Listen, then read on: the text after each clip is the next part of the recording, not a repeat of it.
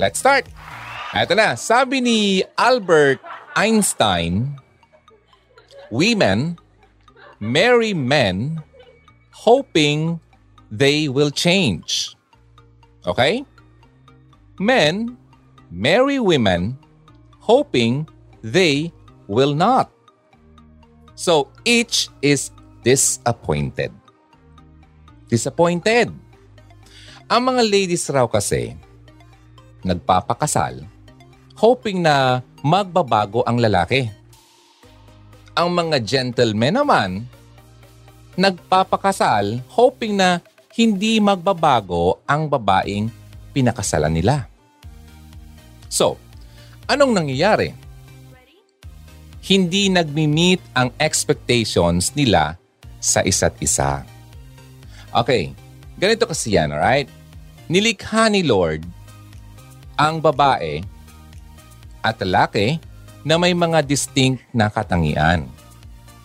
Kaya nga 'di ba kapag may couple na swak talaga sa isa't isa, ang sinasabi, "Uy, you complement each other." Ibig sabihin, kahit na may pagkakaiba sila ng ugali, nagkakasundo pa rin sila. Okay? At paano magkakasundo? Siyempre, kapag nalaman mo na ang uh, nais at ugali ng uh, opposite sex, kung hindi buo ay kahit papaano, magkakaroon ka ng uh, idea kung paano makitungo sa kanila dahil nga alam mo na ang hulma nila. Also kung uh, marunong kang bumasa ng ugali ng mga kalalakihan, o kaya mga kababaihan kung ikaw ay lalaki, it will increase. Ulitin ko ha, increase. Pero hindi assure. Tataas yung chances mo na makahanap ka ng partner. Ito mga traits na mababanggit natin ay generalized. Hindi automatic na lahat ng lalaki ay ganito and vice versa.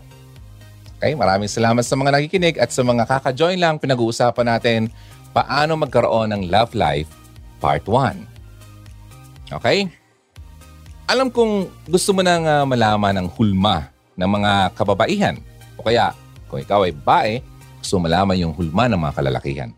Pero bago yan, alam mo ba na our differences is all because of our brains? Dahil sa ating mga utak?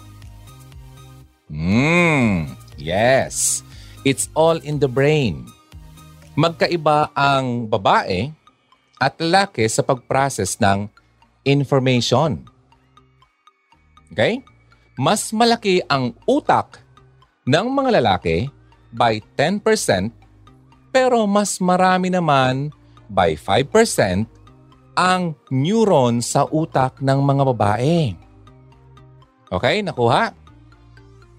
Mas malaki nga yung lalaki, pero mas madami naman ng 5% ang neuron sa utak ng mga babae. Kaya nga mas active mag-isip ang girls or women sa mga bagay-bagay. Sino man nakaka-relate dito? Ha, mga babae na talagang mas active kayo na mag-isip ng mga bagay-bagay. Paki-comment naman dito sa comment section. Maraming salamat! Sa mga naka-live viewers ngayon, maraming salamat. At yung mga nakikinig at nanonood ng uh, replay nito, thank you din. You can also comment doon sa comment section sa baba ng video. Okay? Now, and wait. There's more. Di ba ang uh, reklamo ng mga lalaki? Kayo kasi mga babae, masyado kayong emotional. Yan ang reklamo ng mga lalaki. Tapos ang sagot naman ng babae, kayo naman kasi, para mga wala kayong pakiramdam. Hmm, brain din ang sagot kasi dyan. Men tend to use their brain's left hemisphere o yung logical na side ng utak nila. Okay? Samantalang ang mga babae naman, parehong left and right side ng brain ang ginagamit nila. Idagdag mo pa na mas konti ang serotonin o yung feel-good hormones na pinuproduce ng mga kababaihan. Ah, kaya pala, may babaeng tumatalon sa motor. Kapag nagtatampo. Ay grabe naman yon. Alam yung nakita nyo, yung pinost ko?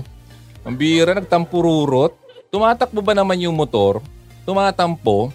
Eh tumalon. Anong nangyari sa kanya? Ang lungkot naman ni ate. Bihira. Sabi nga ng isang nag-comment, magsyota pa lang, nagtatampo na, at tatalo na sa motor. Ano pa kaya kung mag-asawa na at walang pangsaing, baka tumalaw na yan ng gusali. Ay grabe. Ay. Huwag naman oh. Pigilan lang sarili. So ulitin ko ha. Idagdag mo pa na mas konti daw ang serotonin o yung feel-good hormones na pinuproduce ng mga kababaihan. Kaya ang resulta, umiigting ang negative moods tulad ng anxiety disorders, panic, at pagiging negative. Mas sinop din ang mga babae sa mga details at matindi ang memory skills. Kaya nga 'di ba, sinasabi ng boys minsan, ang liit na bagay napapansin mo? Hmm, kasi nga attention to detail talaga yung mga babae. So, sino bang nakaka-relate sa mga pinag-uusapan natin? Ha? Ikaw babae, totoo ba talaga na matindi yung memory skills mo? At uh, may times na talagang negative ka? Hmm? Or masinop ka ba talaga? Ayun. Di ba? Or attention to detail ka ba talaga? Di ba?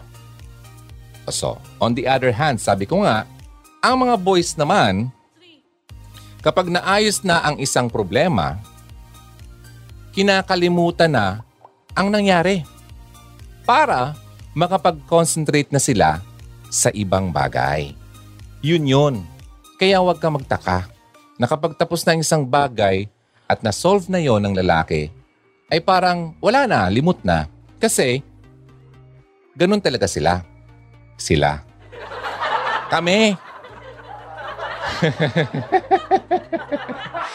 na gusto na namin mag-concentrate doon naman sa ibang bagay na kailangan ng aming concentration. Okay? So, overview pa lang yan. Overview pa lang yan kung paano nagkakaiba ang lalaki at babae. Nag-enjoy ka ba? Yan, paki-like naman and paki-share please. Now, overview pa lang yan ng pagkakaiba ng lalaki at babae. Diyan pa lang, makikita na natin na magkaiba talaga ang hulma ng ladies and gentlemen. Ngayon naman, let's dive deeper sa characteristics ng bawat isa. Okay? Igrupo natin sa dalawa. Ang lahi ni Eva at ang lahi ni Adan. Buti na lang wala yung lahi ng ahas. Third party kasi yun. Naipasok ko pa talaga yung aso. kaya kapag may third party, lahi yun ng, mm, yun, ng nanunuklaw. Sino ba yung may mga naka-encounter ng lahi ng ahas? Wala pa naman? okay, thank you ah. Unahin natin ang lahi ni Eva. Mga boys dyan ha, makinig. Ang mga nakikinig na boys, take note. Take note nyo yung mga characteristics na ito. Dahil one day, itong mga katangiang ito ang pakikisamahan mo araw-araw. Also, para sa mga girls naman dyan, this will help you understand yourself then more. Okay? Number one, emotional and romantic. Yan ha, pinag-usapan natin yung lahi ng Eva, ni Eva muna. Emotional and romantic. Natural na sa mga babae na mangarap ng isang Prince Charming o mag-imagine ng isang lalaking mala Richard Gomez. Tall, dark, and handsome. Okay? Na magpapasaya sa kanila. Kaya nga, maraming nawuwili ngayon sa Wattpad na magbasa. Dahil usong-uso yung mga kwento na papangarapin mo rin talagang magkaroon ng lalaking makakasama mo sa study dates, grocery dates, o kaya yung tipong sobrang mahal ka to the point na ipaglalaban ka sa pamilya niya. Mala Romeo and Juliet ang peg natin. On the other hand, hindi rin maiiwasan ng mga babae na maging moody. Nakaka-influence na rin dito yung period nila buwan-buwan. Alam mo yan. Okay? Kung madalas na-feel mo yung uh, pagkikrave na sana ay may kayakapan ka na pagkukwentuhan ng mga problema mo tapos i-comfort ka, normal talaga yun sa inyong mga babae. Okay? Normal yan. Prone rin ang mga babae sa emotionalism. Okay? So, Janice, tandaan mo yan. Kaya minsan, kung ang mga simpleng pagtulong ng mga lalaki, minsan iba na ang nagiging meaning sa kanila. Okay? Para sa lalaki, all goods lang. Pero sa girl pala, nagiging imaginative na siya. nag imagine na. So, yun yun. Kaya, maintindihan mo dapat yun na ganun talaga ang karakteristik. Alright? Isa lang yun ha. Tandaan, emotional and romantic. Cooking with Kata Recipes, thank you for tuning in. Now, number two, crave for words of affirmation. A way to a woman's heart is through her ears.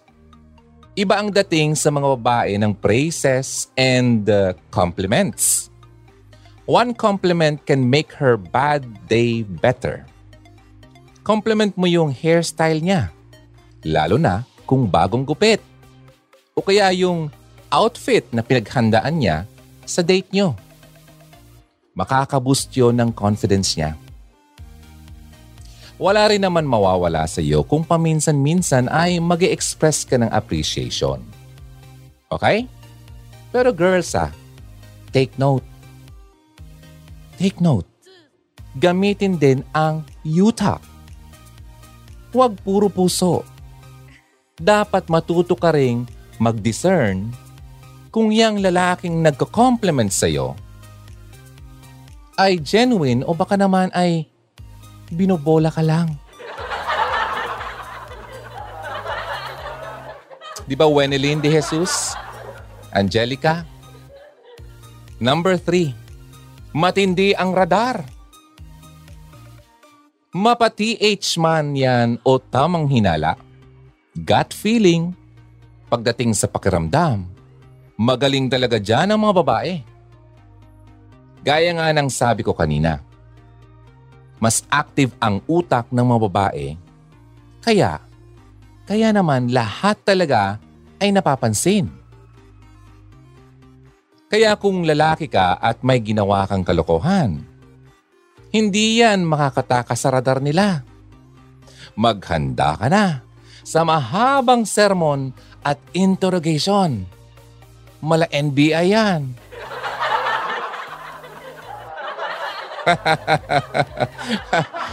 Sino nakaka-relate?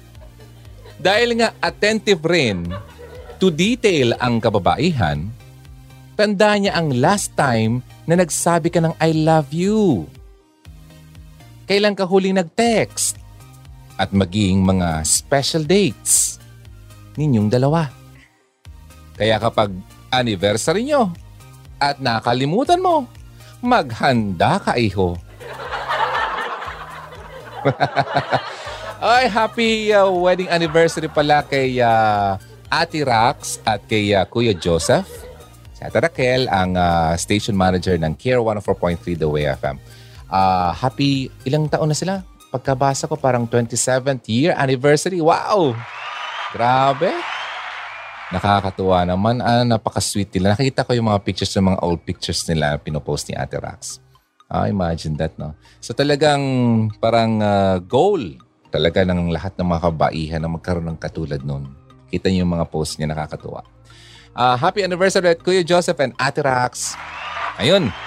So lalaki ah, wag na wag na wag mong kakalimutan ang mga special dates yung dalawa. Now, next.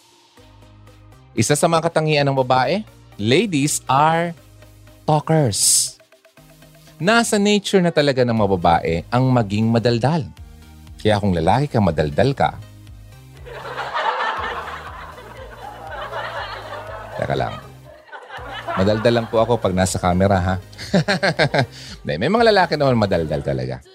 Okay, but itong uh, pagkadaldal ng mga babae, iba naman talaga. Ibang level yan. Hindi kumpleto ang araw kapag walang... Ah, hindi ko sinasabing chismosa ka ha.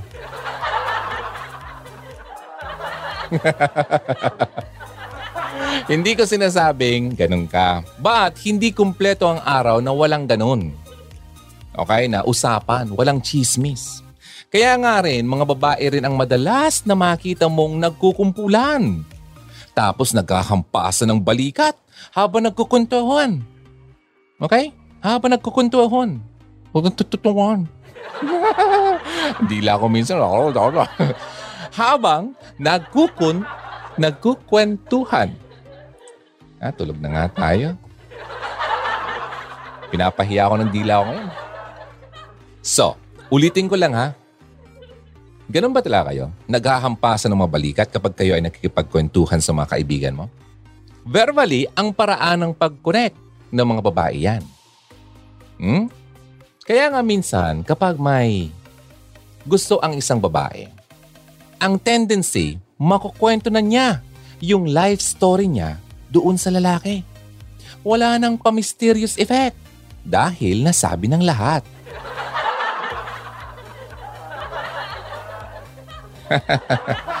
Oy, thank you sa mga nag-join. Manalyn, ENTV, maraming salamat. Oy, nakaka-relate daw siya. All right, good. Now, next. May pagka-selosa. Ayaw na ayaw ng babae kapag ang partner nila ay nakikipagharutan sa iba.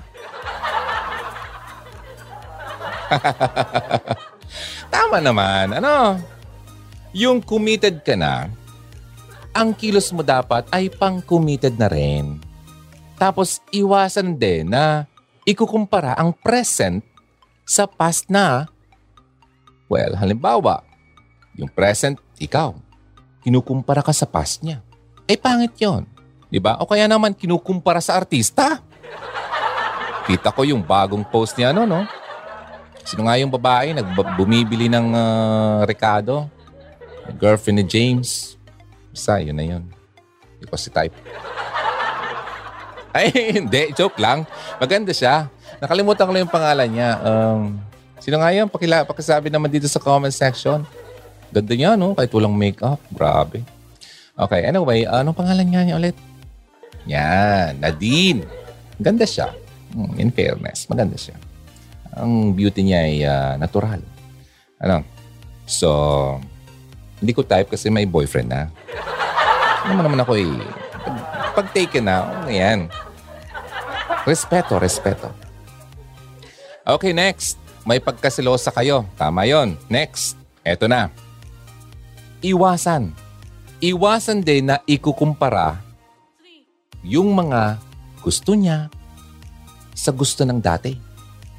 Basta yung comparison, wag na wag mong gagawin. Maybe hindi nagsasabi sa yung girlfriend mo, lalaki, pero may suntok yan sa self-esteem niya. Okay? Iba-iba naman kasi, so wag mong ikumpara. Next, tapat ang babae kung magmahal. Grabe na ito.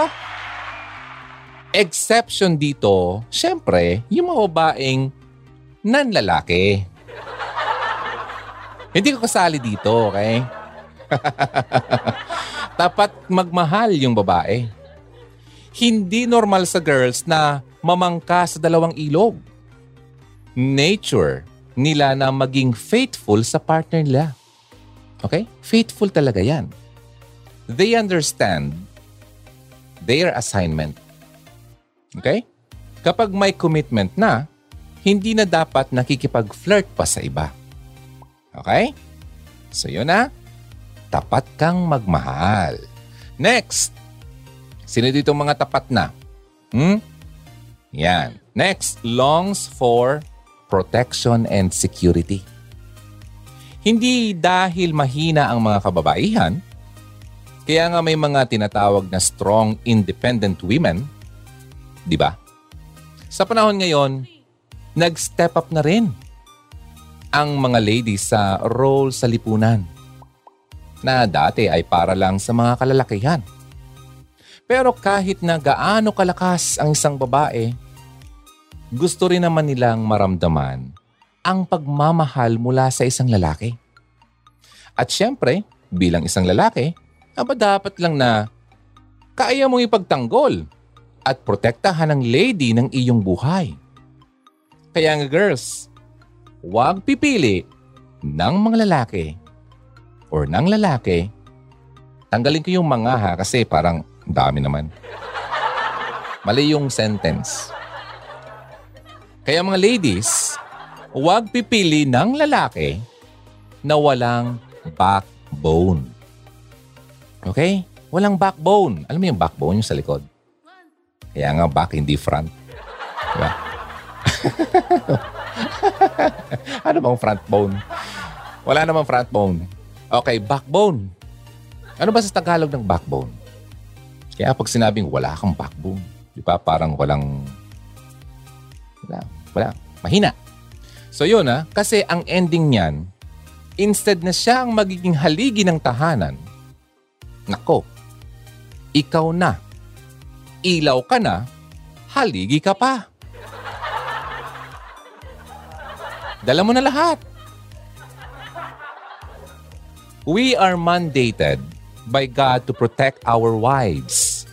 Men, ha? Makinig. And provide for them. Galugod. Maraming salamat, Angelica. Ang galing talaga nito. Galugod. Gulugod, hindi galugod. Siya. Pasensya na, hindi ako Tagalog eh. I'm from the Bicolandia. Gulugod. Ayun, maraming salamat. So lalaki ha, mandated tayo ni Lord na maging provider and protector ng ating uh, special one. Okay? Gusto rin siyempre ng kababaihan na sila ang pinupursu, na sila ang hinahanap at hindi naghahabol. Okay? Tandaan mo yan. Natandaan nyo ba ang mga distinct na katangian ni, uh, ni uh, lahi ni Eva? Boys, men, makinig ha. Dapat natatandaan mo yan. Sana nga oo ha. Dahil ngayon, pupuntahan na natin yung lahi ni Adan. Hi to Wenelin De Jesus. O naman, DJ, hindi na dapat. O, di ba? Nice heart. Hello po. Stay safe po always. Gayon din sa'yo. Maraming salamat. So, ito na ha. Kadalasang tanong ng mga babae. Nasaan na ang mga tunay na lalaki? Pero actually, ang tanong dyan, anong klase ba ng lalaki ang hinahanap mo? Minsan kasi, dahil sa mga ideals ng ladies. Kumbaga, sa character ng isang game or laro, kino-customize mo na. Hmm? Kino-customize na ang lalaki ayon sa kanyang nature. Na dapat expressive rin, cheesy, romantic, etc. Pero ladies, Makinig ka ha. If you want to feel feminine, let men be masculine. Okay? Dahil una, rational and logical ang mga lalaki. Palaisip at palahanap ng sagot ang mga boys. Dapat may maayos na basehan ang mga sinasabi mo bago nila ito tatanggapin. Kaya nga kapag malapit ng mahuli ni Mrs. o kaya ni girlfriend ang linyahan ng mga lalaki, bakit? May ebidensya ka ba? Ah, di ba? Wala ebidensya eh. May pagkamanhid din ang mga boys. Kaya nga madalas naiinis ang ibang mga babae dahil hindi nahahalata ng partner nila na bad trip na pala sila o kaya gutom. gutom na pala, kaya nagtatampururot. Ha? Hindi alam, hindi napapansin ng lalaki. Pero iyon na nga ang dahilan. Kung ang mga babae sensitive, ang boys naman may pagkamanhid talaga yan. Okay? Kaya huwag i-assume na mind reader ang mga lalaki. At be straight to the point. Di ba yan ang lagi kong sinasabi sa iyo? Matagal na, hindi kami marunong magbasa ng iyong isip.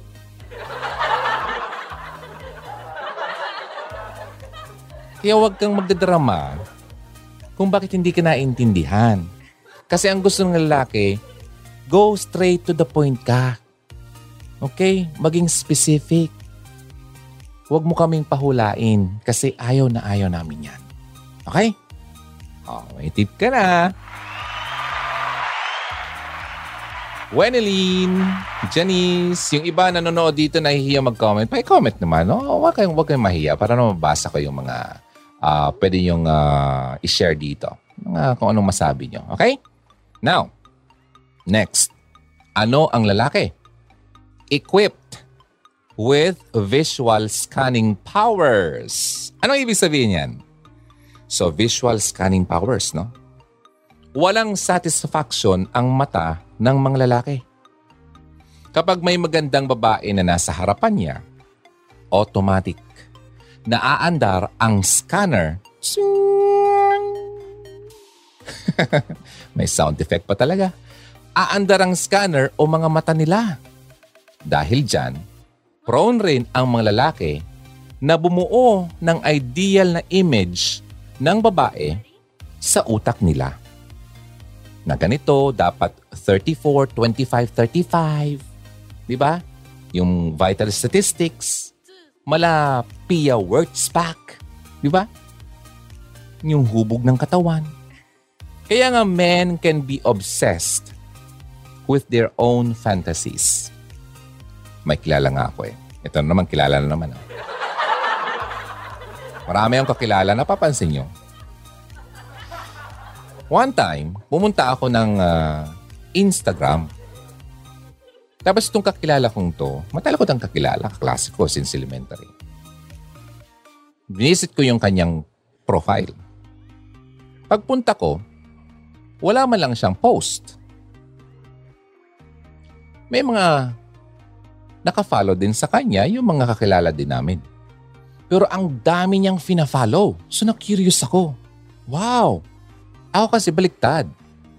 Konti lang fina-follow ko. So siya, ang dami fina-follow. So pinupunta ako dun sa mga following niya. Aba, mga sexy girls.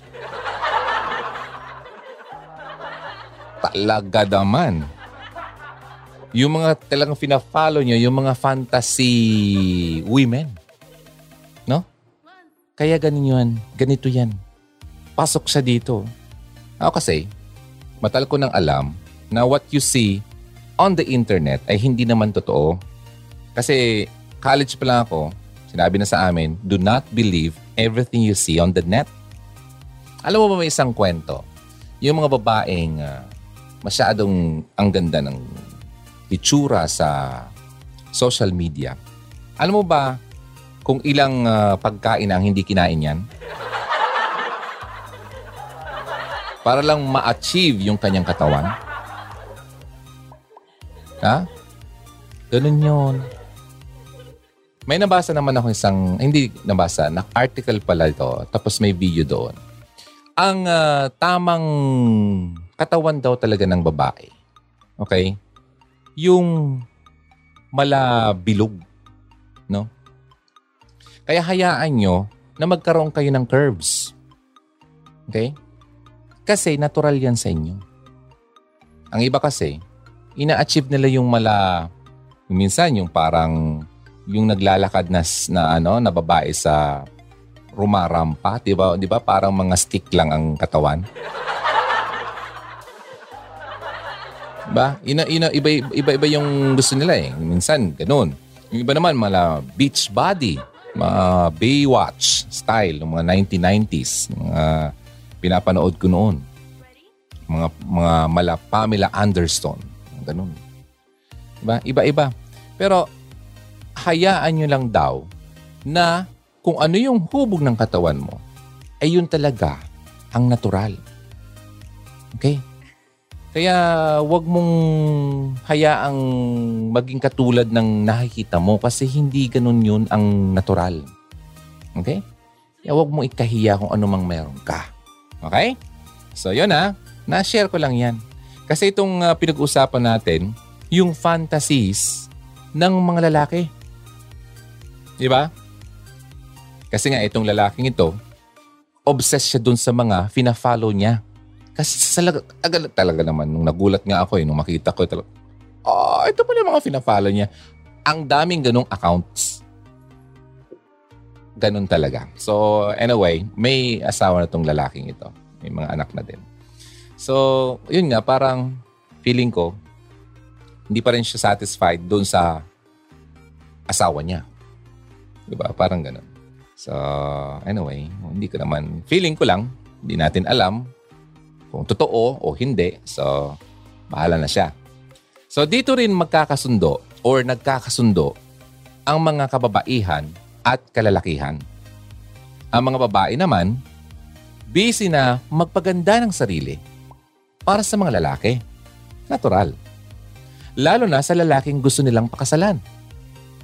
Kaya nga importante, boys, okay? Importante nasanayin ang sariling hindi tumingin sa mga babae with lust. L-U-S-T. Okay?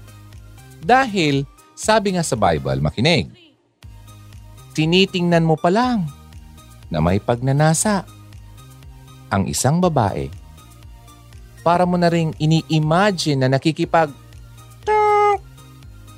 ka sa kanya. Kaya lust is a no, no, no.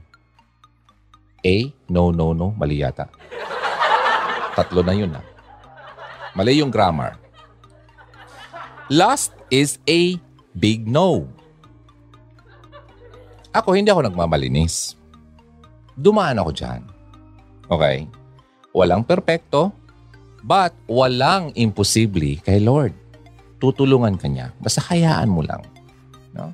I-surrender mo sa Kanya ano bang weakness mo. Ano ba ang nahihirapan kang baguhin? Yan. Consult mo yan sa Kanya. Siya ang nagbabago sa atin. Okay? So yun ha. Tip yan. Now, next. Ano ang lalaki? Not really cheesy. Oh. Maraming nalungkot na babae hindi cheesy ang mga lalaki. Di Sharon, sana lang ganyan ang mind sa'yo. Okay, sana all. Sana all nga, no? Well, wala naman, ano, mababago pa naman yan. So, pagdasal mo. Kasi matinding, uh, matinding struggle yan. It's a battleground talaga. Lalo kapag uh, bata pa lang, ay uh, na-expose ka na. Mm-mm. Kaya, mahirap, mahirap. Ako, bata pa lang na-expose na ako dyan. Okay, and that's another story for another episode ng Hugot Radio.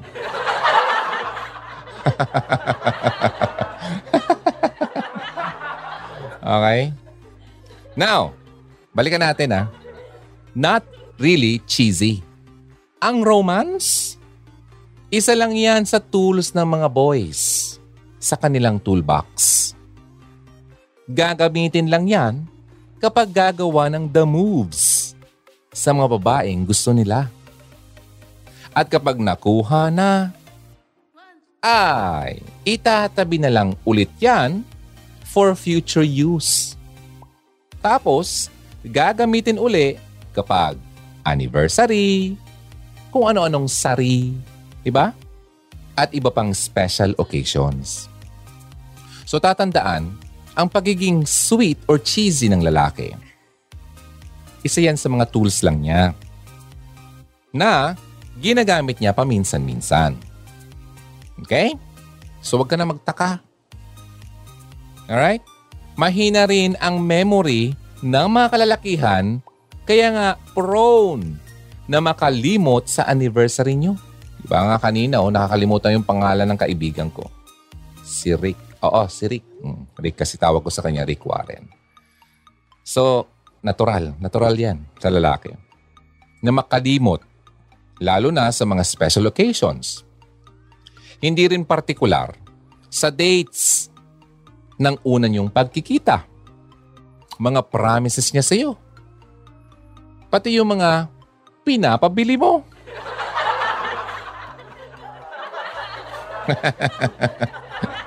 Malilimutin. Ibahagi to TV. Hi to you. Maraming salamat. Uh, sino pa man nandito? Francia, hello. Welcome. And Joe Motovlog, good evening DJ Ron. Thank you. All right. Next. Ano ba yung lalaki? Next is tends to be quiet. Mm, matahimik po talaga kami. Okay, kaya nga bihira sa lalaki talaga ang maingay. Ganito lang ako sa inyo kapag ako nasa harap ng camera. Promise yan. Hindi ako nagbibiro. Pag ako sa labas ng camera, pasok ako dito. Tends to be quiet. Hindi masalita ang mga lalaki. May iba siguro na hindi. Pero, yan ang natural talaga na hulma ng mga kalalakihan. Masikreto rin. Masikreto kaya naman pati feelings nila madalas ay hindi rin nila sinasabi sa'yo. Ipapakita na malungkot? Hmm, malabo din. Pero minsan, makita mo, kaya lang hindi niya ina-admit. Okay? Minsan, sapat na para sa kanila na may nakikinig. Kaya nga, mga ladies ha, huwag nyo silang pilitin at kulitin na mag-share kung ayaw pa talaga. Hmm? Madalas kasi, susubukan mo na nilang isolve on their own. At kapag nasolusyon na na, doon pa lang nila sasabihin sa iyo. Okay? Dahil nga nature ng mga lalaki na ma-pride chicken. Okay? nature ng mga lalaki ang ma-pride, kaya ganun yan. Hindi talaga expressive, expressive. Ang mga lalaki sa nafe-feel nila through words. Okay? So, alam mo na yon ha. Kaya wag hanapin ang wala sa amin.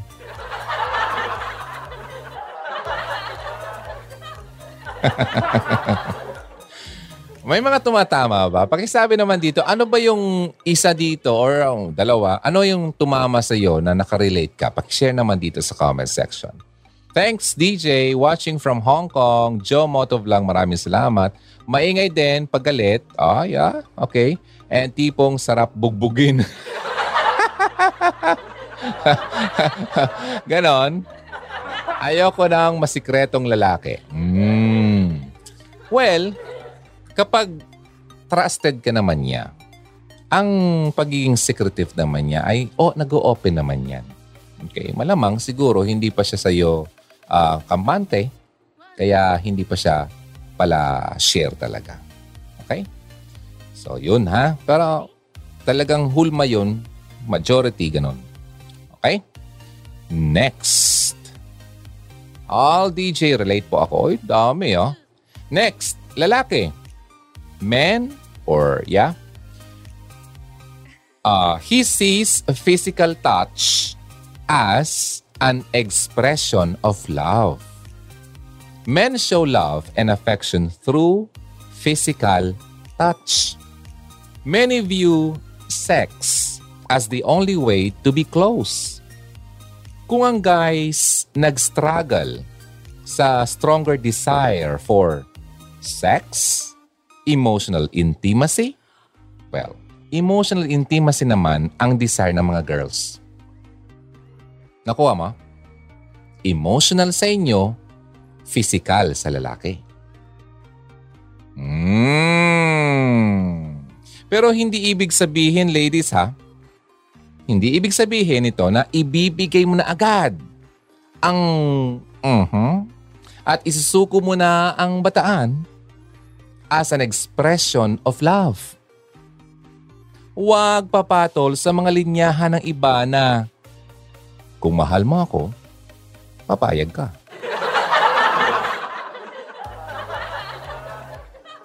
Ladies, makinig ha. Dahil kung mahal ka talaga niyan, irirespeto niya na may tamang oras ang lahat ng bagay. May nag-message sa comment section, DJ Ron, nagagalit sa akin yung boyfriend ko kasi ayaw ko talaga. Pinipilit niya ako. Ayaw ko talaga. Nagagalit siya sa akin. Mahal niya ba talaga ako? Ano sa tingin mo?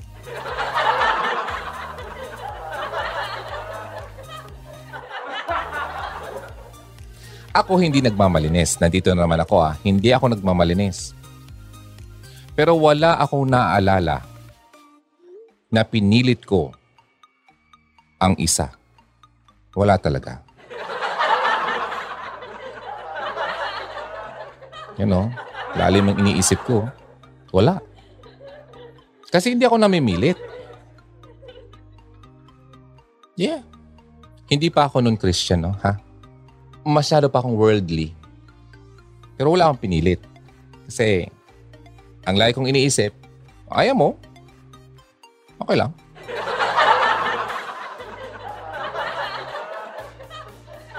Bakit okay lang lagi kong sagot? Meron naman dyan iba. Diba? Ang sama-sama ako talaga. So yun ha. Basta, hindi ako namimilit. Kasi, yun nga ang aking thinking. But this time, itong sinasabi ko dito, hindi katulad ng iniisip mo. Nakatulad ko dati. Ito naman kasi, halimbawa kayo na talaga, maaaring mahal ka naman talaga niya. Kaya lang, is it really true? Kasi nandun lang yung love. But yung keyword is true. True love ba talaga? O baka love lang? Di ba?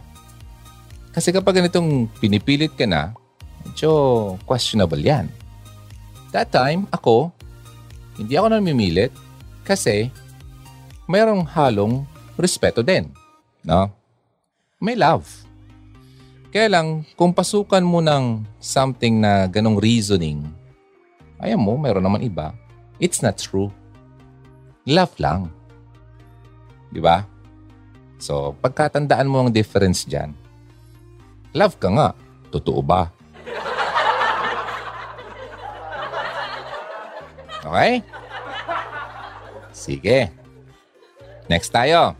So girls, ladies, see the guy's touch as their way of saying, I like you.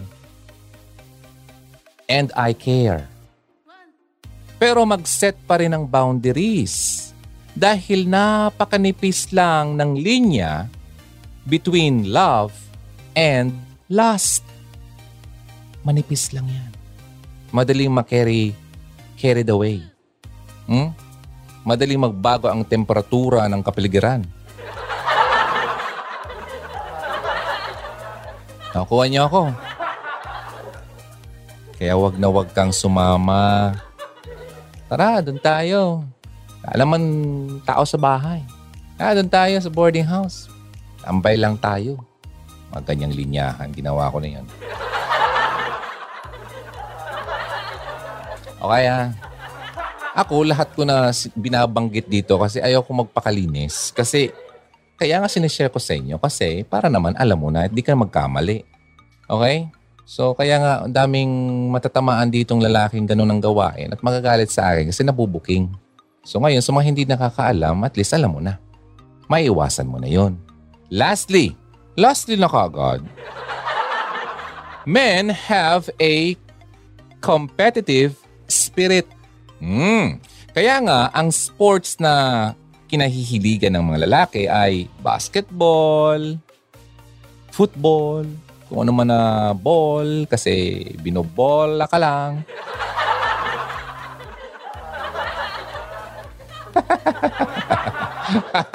kaya, ay, oo nga no, kaya pala ano, kaya pala mahilig sa, sa basketball. Oh, kasi bulero.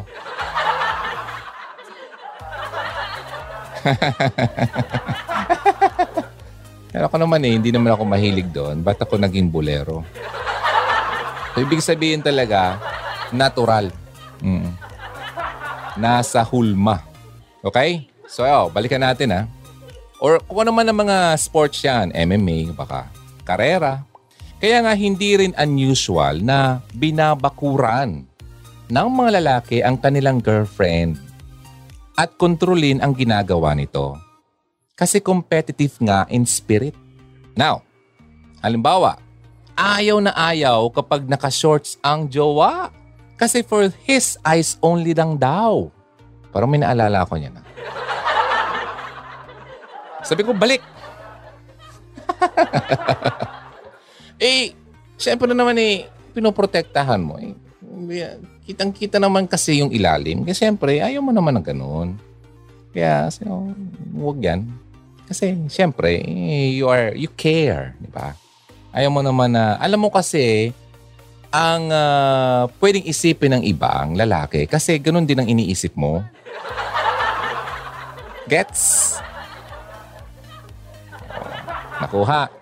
For his eyes only lang daw. Pero double standard naman. Mahigpit sa partner, pero ayaw isuko ang personal freedom. Gala pa rin dito at gala doon. Tapos, mababad trip. Hmm? Mababad trip pa kapag humingi ng updates ang girlfriend.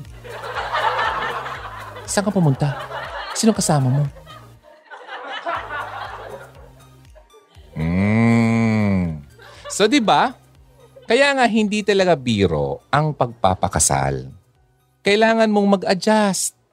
God created man and woman to complement each other. Pero hindi ibig sabihin wala na yung adjustments. Yung pag-compromise. Ha? Lahat yan parte ng sumpa. Hmm? Sumpa mo sa harap ng altar. Nasasamahan mo ang iyong partner for better or for worse, in sickness and in health. Alam mo ba, Aside sa pag-adjust sa traits ng boys or girls, meron ka pang isang magagawa para tumaas ang chance mo na magkaroon ng partner? Learn to be corrected. Okay? Siyempre, dahil nga tao lang naman tayo, we're prone to making mistakes. May time na i-correct ka naman talaga ng friends mo, family, at kahit na ang sarili mong boyfriend o girlfriend. At kapag every time na kinokorek ka ay nagagalit ka at hostile. Nako, yung parang masyado kang aggressive. Masyado kang, uh, ano bang other term dyan, yung parang gusto mo laging uh, confrontational. Hmm? Kasi nga, kinokorek ka. Masyado kang ganun sa partner mo na concerned lang naman talaga pala sa'yo hindi malabo yang maging dahilan ng hiwalayan yung dalawa. Okay? Even the Bible, makinig, says that correction can help you be a better person. Sabi nga sa Proverbs 8 verse 33, Listen to discipline and become wise. Mas nagiging matalino ka kapag pinipili mong makinig sa pagdidisiplina ng iba. Kasi minsan, may mga negative traits ka na palang nade-develop na hindi ka naman talaga aware. Kaya importante na magkaroon ng humble spirit that is open to discipline and correction. Ang una talagang mafe-feel mo kapag may nagko-correct sa'yo ay ma-offend ka at maiirita. Maunang mag-act ang emotion kaysa utak. Kaya nga one tip to accept correction is to look at things objectively. Huwag agad isipin na, ay, Feeling naman ito ang galing-galing nyo. Dahil para lang yan sa mga fool. Alam mo yung Tagalog ng fool? Bobo. Marami niyan ngayon. Sabi nga yung mga nagtitrending ngayon, 80%. Grabe. No? 80% ang hindi nakakaintindi. Grabe, sabi ko, medyo nakaka-alarming. Kasi lalo pa ngayon, halos dalawang taon na tayong mahina yung learning and education. Nakakatakot na dumating ang panahon, yung 80 maging 90. Yan ang aking kinakatakutan. So, do not be quick to take offense. Dahil para lang yan naman sa'yo. At hindi ka naman fool Kapag nagagalit ka kapag ikaw ay kinukorek, you're a fool. Sa mga hindi ginagamit ang utak. Okay, iput aside muna ang feelings at i-assess ang sarili. Okay? Remember, the correction that hurts the most may be the one that you need the most. Ngayon, kung uunahan ka ng pride mo, you will miss on a valuable opportunity para mapabuti mo ang sarili mo. Accepting correction is an important part of becoming a mature adult. Adulting ka na. Kaya, hindi lang dapat edad ang tumatanda ha. Dapat pati rin ang utak. Instead na magalit ka, mag-walk out sa taong concerned lang naman sa iyo at kinokorek ka. With your benefit in mind, ask God na tulungan kang i-humble down ang sarili mo. Dahil believe me one day, kapag nagpakasal ka, nagpakasal ka na. Ang humility ang magsisave sa iyo at sa partner mo sa mga diskusyon na hindi naman kailangan. People don't accept their mistakes. Hmm? That's why nag-aaway. And why relationships or relationships end. Ano bang mas mahalaga sa iyo? Yung ego mo o yung kapareha mo? Hmm. Kaya nga, paulit-ulit kong sasabihin, ha? Hugs, Karians. Before you enter a relationship, bago ka maghanap ng the one na sinasabi natin, strive to also be the right person para sa kanya. Kung nakikinig ka ngayon at wala ka pang partner, okay lang yan. Okay lang yan. You have all the time na i-improve ang sarili mo by God's help. Para kapag binigay na sa iyo ni Lord ang L-O-M-L or love of my life mo, masabi mong, ready ka na. O, di ba? O, di ba? Parang si ano lang naman yan. Mama, ano, mami, sino ba yung induce? Ano, some, in, ano ba yan? Ano yung bagong nagano ngayon? Nag, nag uh, sikat na babae ngayon? Basta yung biglang lumaki yung utak. Basta di ko mga, mas di ko masyadong mga type. Di ko tinatanda ang pangalan talaga. So anyway, Hugs, ang pinag-uusapan natin, part 1, paano magkaroon ng love life. Okay? So pagkatandaan ang pinag-uusapan natin, ha?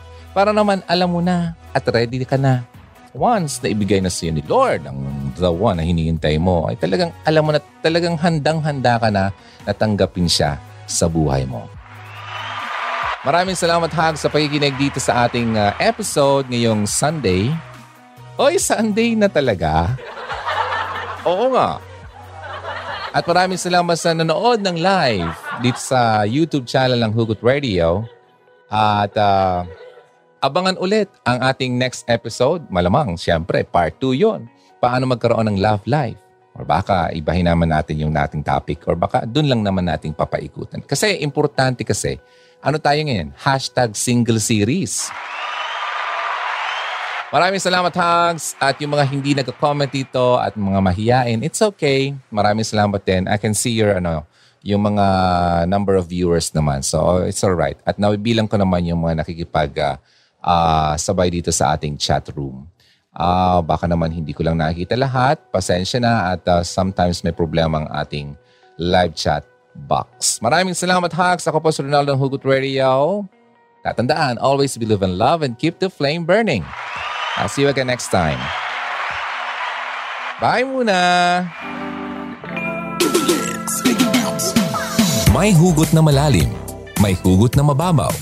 May hugot na may kabuluhan. May hugot na patuloy na pinag-uusapan. Ano man ang iyong hugot, ilahad na yan sa Hugot Radio. Kasama si DJ Ron.